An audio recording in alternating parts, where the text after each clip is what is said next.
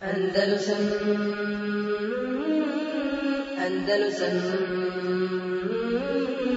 Andalusam Andalusam Učenjaci su posebno izdvojili pitanje putovanja u nemuslimanske zemlje. Pa su govorili o tom pitanju. E, glavno vezano za to, ono što se može reći vezano za to, a to je da putovanje znači, u, u, u nemuslimanske zemlje, da e, mnogi učenjaci spominju, da je osnova tu, da je osnova tu dozvola.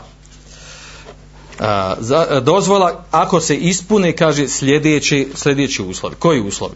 prvi uslov prvi uslov kaže da a, kad, a, kada hoće da putuje u nekom nemuslimansku zemlju da zna da u toj zemlji može da izvršava obilježja vjeri i kametu din va i badat znači može da ispoljava obilježja vjeri znači od namaza, posta, davanja zekata, odlaska sa tog mjesta, obavljanja određenih bade, hađa i tako dalje. Ako bi došao na određeno mjesto da radi duže vremena, e, da boravi tamo kako bi zaradio i tome slično. Znači ako kažemo da ide radi posla ili ako kažemo da ide radi turizma čistog. Znači osnova da zna da u toj zemlji, znači da mora znati da može da ispoljava obilježja vjeri.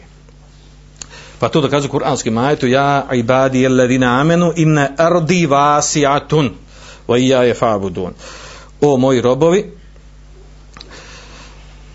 vi koji vjerujete, zaista je moja zemlja prostrana, velika, fe i ja je fa'budun kaže i samo mene obožavajte. Što to znači? Moja zemlja prostrana, znači nemojte boraviti u mjestima gdje ne možete mene da obožavate. Gdje me možete obožavati, idite na te dijelove. Nema smijete da idete bilo koji dio e, zemlji gdje možete meni ibadet e, ispoljavati, to kaže Ibn Kesir u tefsiru ovog ajeta. Kaže ovo naredba od Allaha Đelešanu e, robovima, mu'minima da učine hijđu iz zemlje u kojoj ne mogu da vrši i kame dina, da ispoljavaju vjeru, u zemlju, kaže, ila erdi lahil vasila, u široko, e, e, široko prostranstvo zemlje, hajsu junkinu kametun, gdje mogu da ispoljavaju vjeru. En ju vahidullaha wa kama kemamerun. Kaže da, da čine ispoljavaju monoteizam, Allah šanu da ga obožavaju onako kako im je naredio. e, drugi šart je to da da kada putuju u ta mjesta gdje idu, da ne idu na, da ne idu na mjesta gdje mogu sebi nanijeti nekakvu štetu ili propast gdje će biti ubijeni, gdje će biti zatvoreni i tome slično.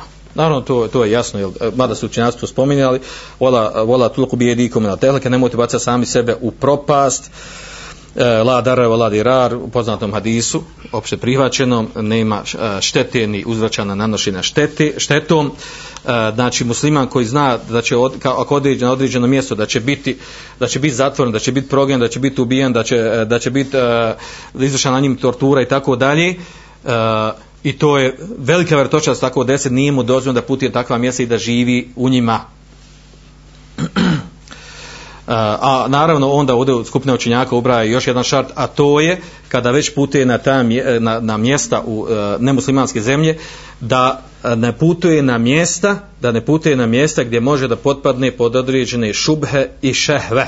Šubhe znači da mu se ubaci šubhe po pitanju vjerovanja akide i šehve da bude, da uvede sebe u situaciju da slijedi svoje strasti, da, da čini određene harame ovdje se misli na to u stvari da ne putuje na mjesta gdje preovlađuju harami, gdje zna gdje su, gdje su veliki ogromni harami. A to je, ako mi opisivali e, mnoga današnja mjesta gdje, gdje putuju muslimani, e, idu svjesno namjerno na ta mjesta, e, možemo jel, e, sa sigurnost reći da, da mnogi od njih putuju na mjesta e, koja u kojima preulažuje, znači u kojima preulažuje veliki fezad, fesad, veliki nemoral, gdje su žene otkrivene, gdje su žene gole, gdje su pomiješani, gdje se pije alkohol, gdje je raširen fesad, gdje, gdje dovodi mogućnost e, sebe, svoje porodice da oponašaju nemuslimane, e, da preuzmu određene običaje od nemuslimana, da, da se troši bez veze i metak, Eh, na mjestima, eh, na mjestima gdje se jel, pomaže ne islami, ne muslimani i tako dalje. Znači ovo je tema za sebe.